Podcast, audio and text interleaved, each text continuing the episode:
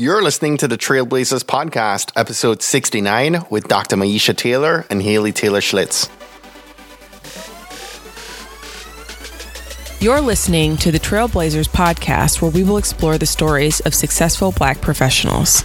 Join us as we highlight the knowledge, resources, and tools of these accomplished trailblazers to help provide the know how, confidence, and motivation you need to blaze your trail. And now, here's your host, Stephen Hart.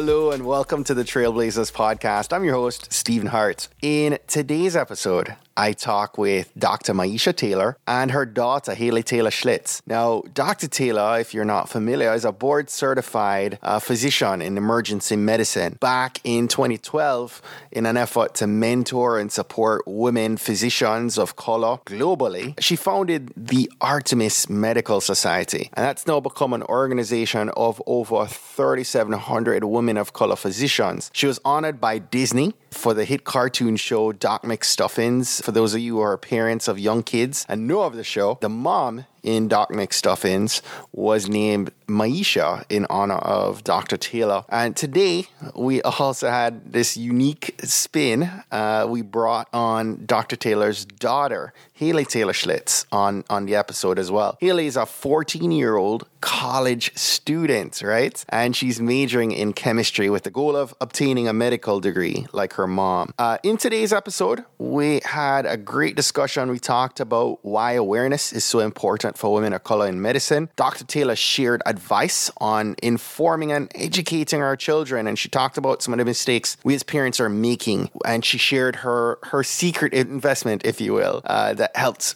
Haley propelled to now succeeding in college at, at the age of 14. Um, before we get into today's conversation, I wanted to give a shout out to all our mommy trailblazers. This episode actually goes live uh, a day after Mother's Day. And so I just want to wish all our moms a happy Mother's Day, um, even if it's the day after. My two year old tells his mom Happy Mother's Day year round, and you know I think it's it's good practice to celebrate our mothers each and every single day, not just this one day each year, right? So to all our mamas, thank you for all you do. I appreciate you. I love you. And you know, one other thing I wanted to talk about quickly is that listen, if you guys are focused on becoming trailblazers in your home home, work, and community, I want to welcome you and invite you to become part of our Trailblazer family, right? As a trailblazer, one of the first things I'd love to invite you to do is to help us get the word out to other future trailblazers, right? You can do this today by logging into iTunes and leaving a quick rating and comment for this podcast. Doing that actually helps the trailblazer community to grow and become noticed by others who want to join in this movement. And, um, you know, one last reminder you've got access to the full show notes page for today's episode. You can hop on over right now to TB and get all those resources um, available to you right there. That said, let's go ahead and get set to receive today's mission fuel from our featured trailblazers, Dr. Maisha Taylor and her daughter, Haley Taylor Schlitz. Hope you enjoy.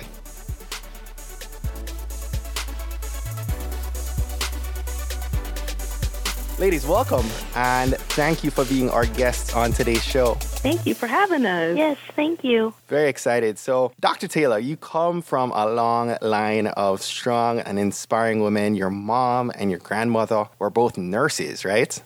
Yes. And so, you know, I was curious to know, you know, as a kid, why mm-hmm. did you aspire to become a doctor, you know, versus following the path, following their path, right? And becoming a nurse like your mom and grandmother? Right. You know, that's a great question. So my, my grandmother was an LVN, which is kind of like an assistant to a registered nurse. And my mom decided to become an RN at my grandmother's urgent, urging. And my, um, my mother, she was a nurse, and my grandmother at a time where doctors were well, nurses were kind of seen as subservient mm-hmm. to doctors in her mind and her experience. And she would tell stories about how, you know, she was mistreated, she felt, and she aspired for me more. And she saw it, they both saw it as generational progress to have me um, become a physician. So I never really entertained a career in nursing. My mom went straight to medicine. Doctors are the leaders of the healthcare team, or at least they should be, and not other interests. And so I think that she just kind of wanted to see her daughter as a team leader, and she saw my personality, and she encouraged me to do that. So I never, I never really thought about nursing. You know, it's interesting you say that because my wife, Kristen, her grandmother was a nurse um, mm-hmm. here in, in DC, and mm-hmm. her mom is, is a radiologist. Mm-hmm. And Kristen wanted to pursue nursing herself mm-hmm. and her mom talked her yeah. out of it and yeah. you know years later she's doing you know my wife is is doing a great job at what she's doing right now but she always has this heart like you know she feel like it, it's something that she missed out on and recently her mom has been expressing to her she the regret of not allowing her to pursue that passion of hers. But yeah. I'm curious that, you know, like I wonder if any any of that thought, you know, may have may have influenced that back then. Maybe. Maybe. I mean my mom I mean nurses and doctors and people don't realize this a lot, but they're very different careers and your role on the healthcare team is very, very different. Right. And the nurses are more hands on, they interact with the patients more. As a physician, you kind of come up with the plan and the nurses execute that plan. And you might be with a patient for 10 minutes, maybe 30 minutes if you're not operating or doing a procedure, and it's the nurse that becomes the face of right. medicine for the patient. And that can be good and bad, right? I mean, yeah. if if you are not the type of person that likes to to help people in that way where you're kind of nursing them, which is very hands on and, uh, and, emotionally draining because you're the one that's there taking the brunt of a sick patient, yes. then, you know, it's just not fun. So for me and my personality, I enjoy, you know, kind of walking into the room and spending 10 or 15 minutes with a patient and then saying, okay, well, now, now let me get your nurse. You know, your nurse will walk you through all the paperwork. Nice. So in 2012, I think my daughter at that point in time was probably two, uh, just mm-hmm. about. But you know, you were honored in a tribute by Disney. Um, mm-hmm. They announced that they were going to name the mother character of mm-hmm. Doc McStuffins, uh, Maisha, right? Mm-hmm. And mm-hmm. I'm certain that had to be a tremendous honor for you and, and for your family, right? Mm-hmm. What, what did you think about that, Haley? How old were you at the time? Oh, that's hard. I, I think like what was I? Five years. Ten. Wow. Yeah, nine. Nine years old. What was that like for you? It was amazing to see that after how hard my mom had worked right. to reach her goals, and uh, she communicated with other doctors and did collages, and after everything she did, that she got honored that way was just so inspiring and amazing right? That's awesome. What did that mean for you, Dr. Taylor? You know, why is awareness, right, so important for, for women of color in medicine? You know, it's very important for multiple multiple reasons. One, specifically with this show, it was important for the children to mm-hmm. see an image of a brown little girl who aspires to be a physician and be able to identify that with physician and not another member of the healthcare team, right. a physician, the team leader. I think that's important. The show also explains to kids the process of going to the doctor and it demystifies that entire experience for them, yes. which is helpful. So, because of this image and the children and the children's parents, when I go into a room now as a brown girl doctor, the children are, oh, she's like Doc McStuffin. Right. And it immediately changes the dynamic within the room. There's no question now whether or not I'm the doctor or you're a doctor like a PA or a doctor like a nurse. Right. No, I'm the doctor like the doctor. Right. you know, right. period. And so that's that's fantastic. But in another way, it also shows everybody, all children and the adults that love them, that they too can be physicians and they're not limited to stereotypical roles because this image has demonstrated that maybe the stereotype is not what we initially thought it was. Right. And I mean, you've had a terrific career to this point, as Haley just mentioned a minute ago. You know, I'm curious to hear, you know, what's what's maybe some of the biggest lessons you've learned, both as a doctor and as a mother, you know, that you find yourself applying in, in, in life today? I think the biggest lesson is to seek good counsel. In the ER, I consult with physicians all the time. If somebody comes in and they're having a baby, I'm on the phone with OB-GYN. If someone is, you know, if it's a child, I'm on the phone with pediatricians to mm. ask, hey, am I missing anything? What do you think? This is your area of expertise. Well, same with children. You know, I'm a part of a lot of groups, and if I aspire to do something for my kids, like, you know, with Haley, um, homeschool. Actually, all three of my kids I homeschool. I sought out people who successfully homeschooled, and I asked them what worked, what didn't, and tailored my approach around proven methods that were off the beaten path. So I think that the one thing that I do as a mom and as a doctor well is I ask for help. right, you need to. That's a that's a busy role to you know to be working as a doctor and you, you're in emergency medicine definitely we'll be coming back to that here in a second for sure. Haley, you know, how would you describe your mom as a parent? Well, number one, she's extremely inspiring. It just goes to show, especially when Dr. McStuffins wasn't out, that I could be anything I wanted to be. Right. Um, when it was harder for, I mean, it's never really been hard for me to find role models that look like me and my mom because of the internet. But I can imagine if I didn't have the internet, she is a great inspiration and role model for me to see that I can be a doctor if I wanted to. I can be anything I wanted to. And as a parent, she is very thoughtful and has a lot of insight and gives me a lot of hints and of what to do and where I should go. And she's always there when I get in trouble. And she's a great parent and you know just an extreme inspiration for me. So I love that. Yeah. I, I guess I don't tell her what to do. I give her hints. so Haley, you know, obviously I've seen that, you know, you you also want to pursue a career in medicine. Is that correct? Yes.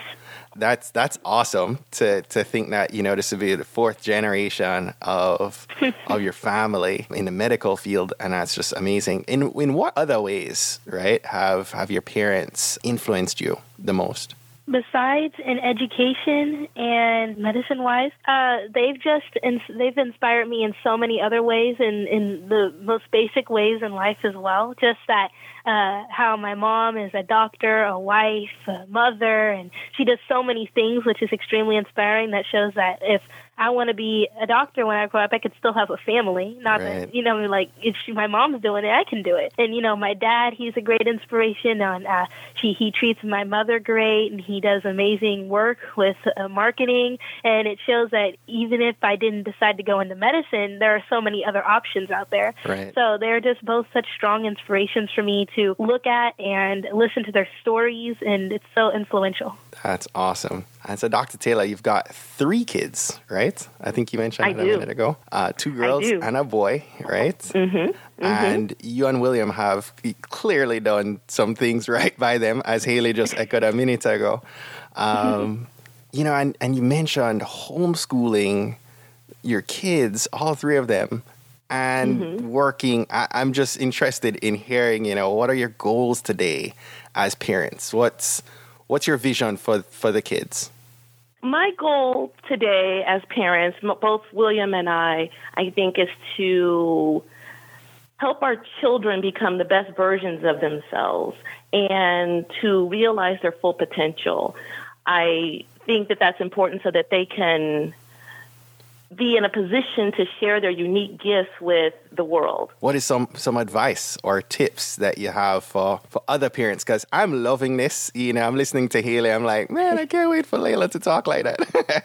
but what what are some advice or tips, right, that you'd have for for other parents? Um, you know, about informing and educating our children to to help them get on that right path. Yes, I I think that one mistake that parents make is that they rely on traditional educational models mm. to work for their children. I think that you have to really take a good look at your child individually because they're different. Um, the time they are in their lives because it'll change over time. Um, maybe this Montessori school works for a preschooler, but that freedom to sort of choose their curriculum may not work for them when they're in second grade because they choose video games all the time. So you intervene and maybe put them in another environment that may be more structured. And I think as parents, sometimes what we do is we kind of rely on external people to tell us what's best for our children in lots of different areas. And so we don't have maybe the confidence or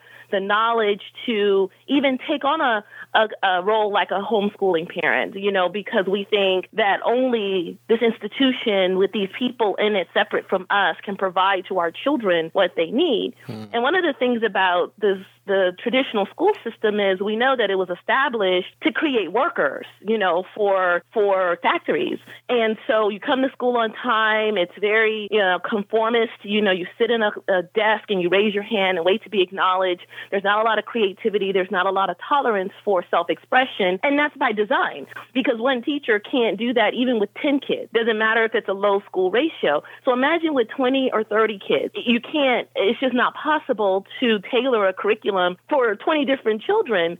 And children shouldn't necessarily be bunched together just because they happen to be born in the same year. What about their abilities, their gifts, their interests, what works with the family? And these things are not considered sometimes by parents because we delegate and trust these external people that know nothing about us, nothing about our children, with the task, one of the most important tasks of formulating their thoughts and molding their personality and character. So I, I would urge parents to really take a good look at their entire situation. And that doesn't mean that school, traditional school, has no place. It's just one of the tools in an arsenal that you have to help educate your total kid holistically and not focus just on math, you know, mm-hmm. or just what, you know, one topic. You are raising a human, a total human, not just a, a, student. Right. So let's expand on that maybe. Were all kids homeschooled from the jump? From the start? They were not. So this is an evolution, right? right.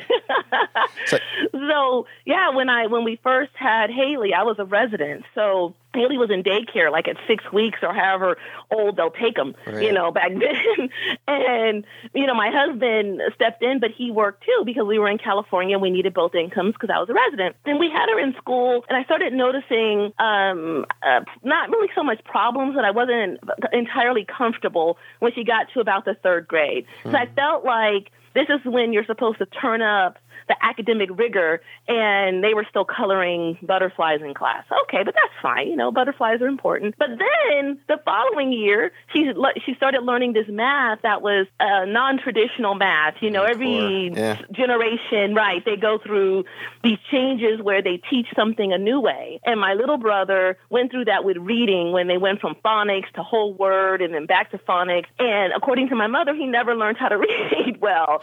so in my mind, I'm like like, I don't think that we should experiment on our children in real time. Let's do some studies on the side with a control group and bring things to market when they are ready right. and not have the children in our country just guinea pigs to the whimsy of whoever's sitting in an office someplace, right? right? So that wasn't working for Haley because we couldn't help her with her work. We couldn't help her with the long division. We couldn't help her because of the way the math was structured. So we had a lot of meetings with the teacher. The teacher was fantastic. The, the leadership of the school was fantastic. The system is fantastic but they are kind of victims in a system that's not working and they know it. Mm-hmm. So I opted to take her out of the STAR testing, which is our state testing here, so that they would leave us alone about the way we were teaching the math. Okay.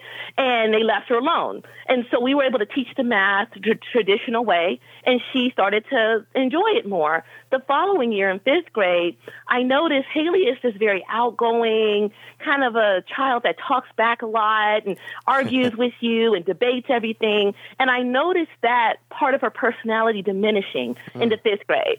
And while it may have made my life a little bit easier, I didn't like to see that. You know, she was kind of conforming and acquiescing to the expectations of school, which is kind of what we've been asking her to do for all of these years. And now that it's happening, I'm like, I don't know that I like this. Mm. So, you know, she started kindergarten when she was four years old. So I talked to my husband, who was very apprehensive about homeschooling, and he actually did not yeah, I had to beg him to let me even just try. So the compromise was I'll just pull her out for a year I'll try it. If it doesn't work, I'll put her right back in. You know, she could go back in the same grade because all of her other friends will be gone because it's only a two year school, it's intermediate school, so sixth grade. They'll right. be gone. And she'll go right back in and age wise. Right. She'll be right on time. And so he said, fine, okay. And after he thought about it and I got all the curriculum together and I started doing research, he said, what about, what about Ian? This is our son who was in second grade at the time or going to the second grade. I said, he can join in too. And Hannah was in preschool.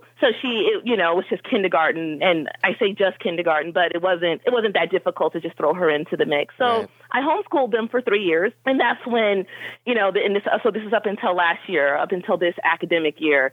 And so Haley is taking the classes at community college. And Hannah, we decided to do a different thing and we put her in private school because she asked to go to school.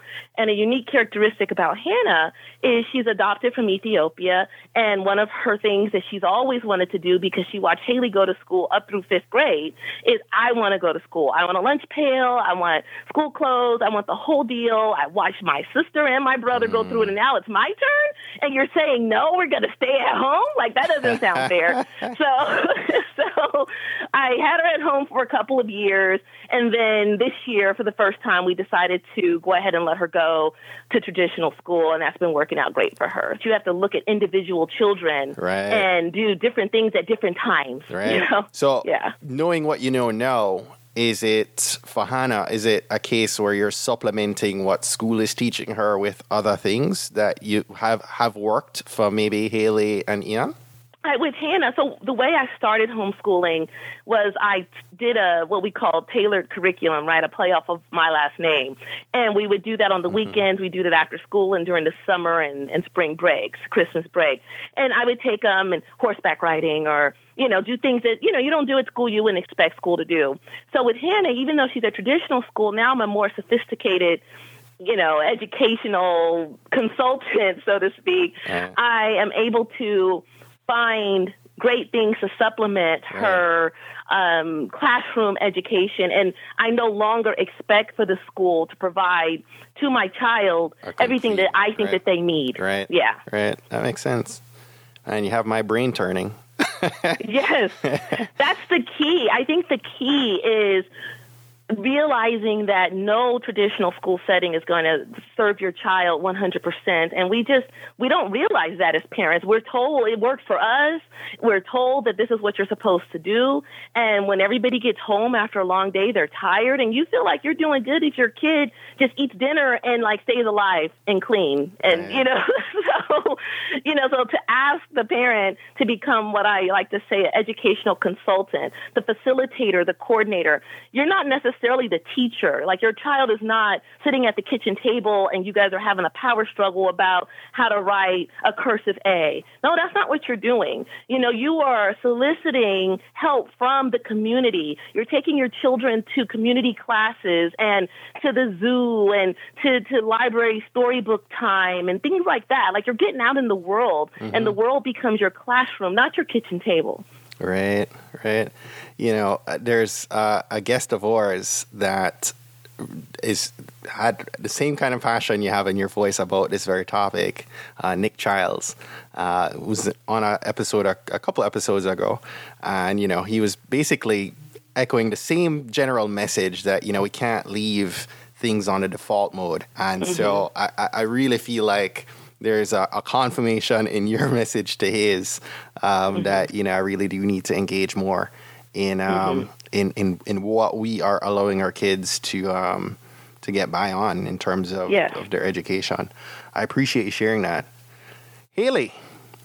I mean, yes. I, I, have, I have you quiet here. I'm sorry. Your mom touched on something pretty interesting here that you're in college today, right? Community college. Yes, at, I am in college. At 14 years old?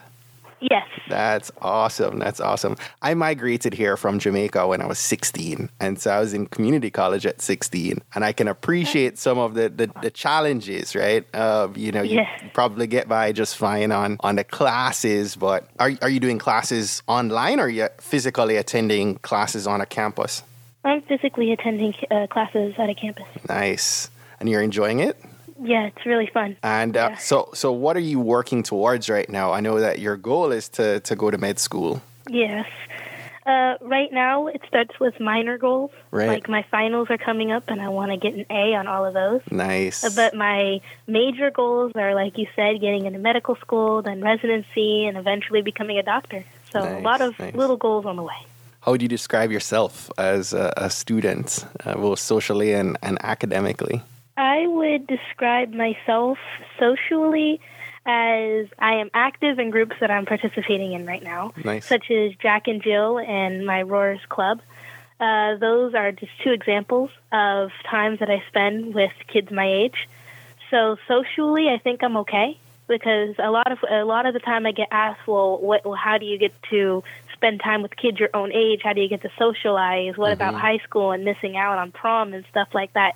And I get to go to a lot of dances and I get to engage with a lot of other girls and boys, but mostly girls because of my Roars Club uh, that are my age. So I get a lot of interaction that I guess people just don't see or consider because I've skipped high school. And then academically, I would say that I have improved greatly when I jumped from my middle school, high school to the college experience that I'm going through right now, Right. uh, I feel like all of my study habits have greatly improved. All of my, uh, all everything I know has greatly improved. Of course, uh, I feel like high school, public public high school, is not necessarily great preparation for college just because public high school is so structured and the teachers take roll every day and they care and if you're not there everybody freaks and you know it's like it's it's everybody's all in. And then when you get to college it's not like nobody's all in and they still take roll.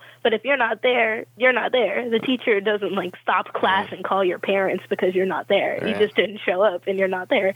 And you don't go you get to choose your own schedule. So you don't go every you don't unless you choose to go every day but you don't go every single day you know from 8 to 3 and then you have the extracurricular from 4 to 6 it's not as structured as high school is uh, academically i feel like you do get a decently good preparation for college there are some things that i feel may lack but uh, majority I feel do well when they transition from high school to college. Not not when it comes to the schedule though. I think because of the path that I chose, homeschool and all of that, Right.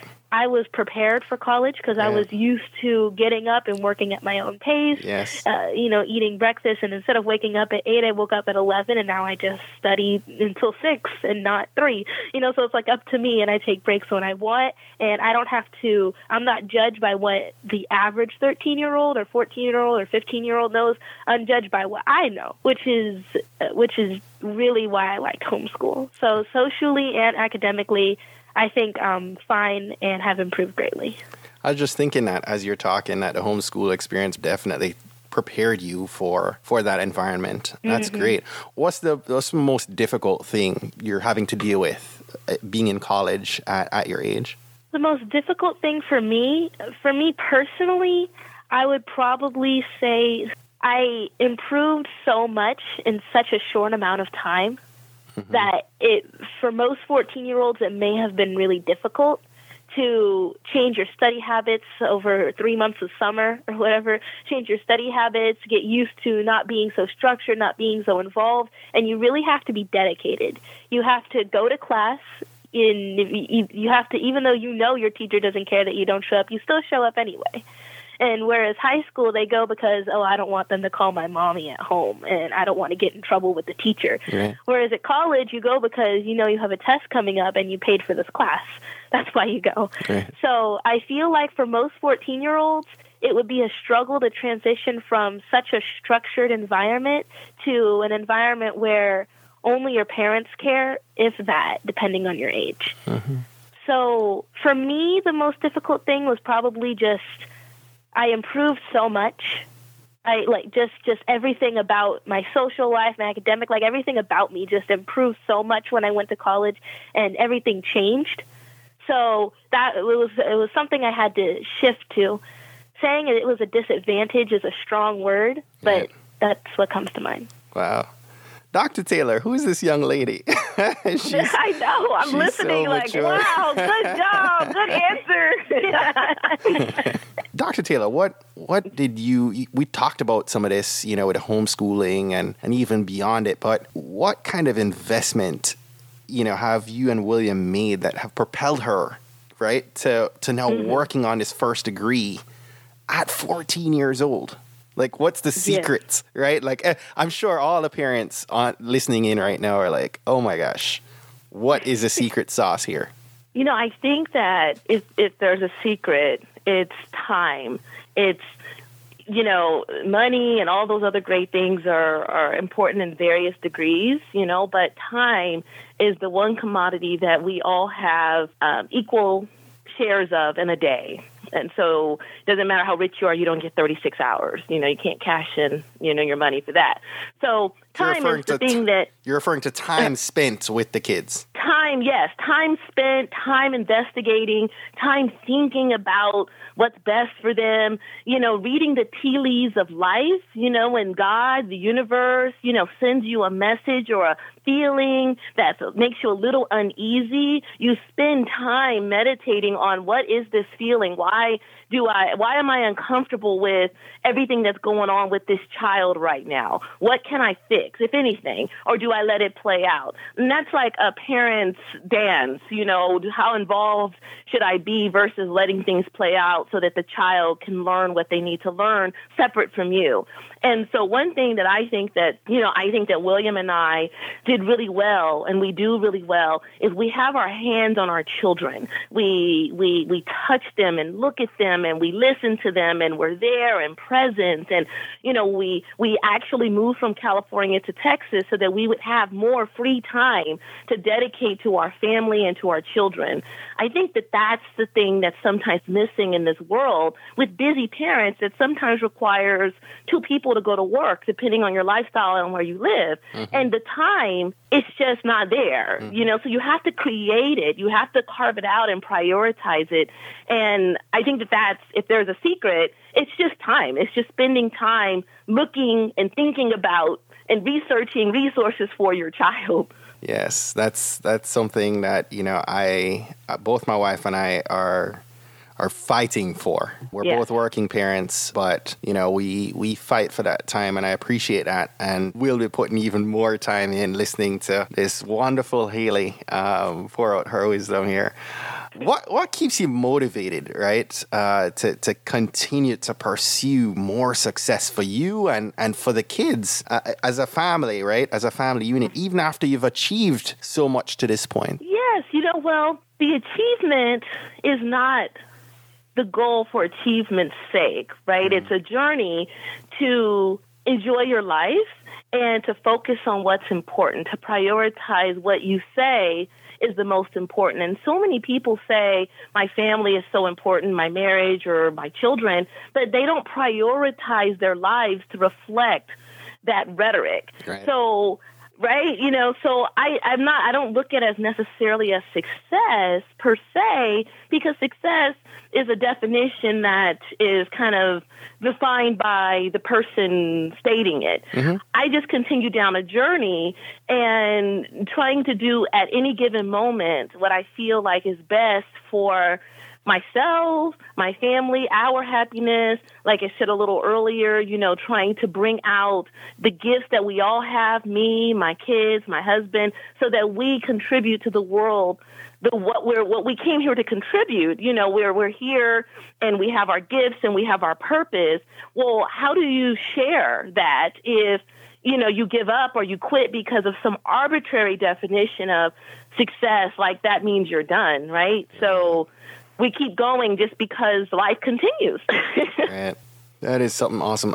I, I, I'm just floored by all all the wisdom that you both have poured out in this call. You know, have to have to just express gratitude for for you both sharing your wisdom. But uh, as we wrap up here, I wanted to ask you guys. You know, one what's one action that our aspiring trailblazer should take this week to help them blaze their trail? Um, well, I'll go first. sure. I think that um, aspiring trailblazers should be sure to choose their advisors wisely. Hmm. And you can start tonight by identifying potential advisors. And what I mean is, if you tell your dream or your aspiration to any random person, mm-hmm. people are uncomfortable with people doing something different than what they're used to. So they'll try to get you back on their track on a on a road that they're familiar with, and they'll tell you a million reasons why you can't do what it is you said just now that you wanted to do. So you have to choose advisors wisely so that they hear you They hear your dream and they give you good guidance so that you can get to the destination that you were put on earth to aspire towards. Right. Love it. And I would probably say that you need to make sure that you're believing in yourself and you need to make sure that you're supporting yourself throughout your decisions and you accept the consequences. Uh, when when I say believe in yourself, I mean don't let like like what my mom said, don't let others, not just advisors, but even your peers bring you down and tell you that you can't do something or try to tell you that you shouldn't do something or that it's not cool if you don't do something because in the end it, it it's your life. So you make sure that you believe in yourself more than anyone else. Well, that's it for today. Thanks again for listening to this episode of the Trailblazers podcast. If today was your first time listening to the Trailblazers podcast, I just want to extend a warm Trailblazers welcome to you. We're so happy to have you here, and we encourage you to go ahead and hit that subscribe button in your favorite podcast app go ahead and browse through some of our past episodes to keep the knowledge flowing. If you're a fan of the podcast and today's content, and you're maybe already subscribed to the podcast, please continue to share and invite your friends, your family, or colleagues to listen to an episode that you think might impact them most. We believe that someone listening to these inspiring stories will be moved to make significant changes that will have generational impact for many others, both now and well into the future. Don't miss next week's episode. New episodes are released each and every Monday by about 5 a.m. Eastern. Trailblazers, jump off this podcast today. Go find a way to rise above, go way beyond, and keep blazing your trail. Cheers.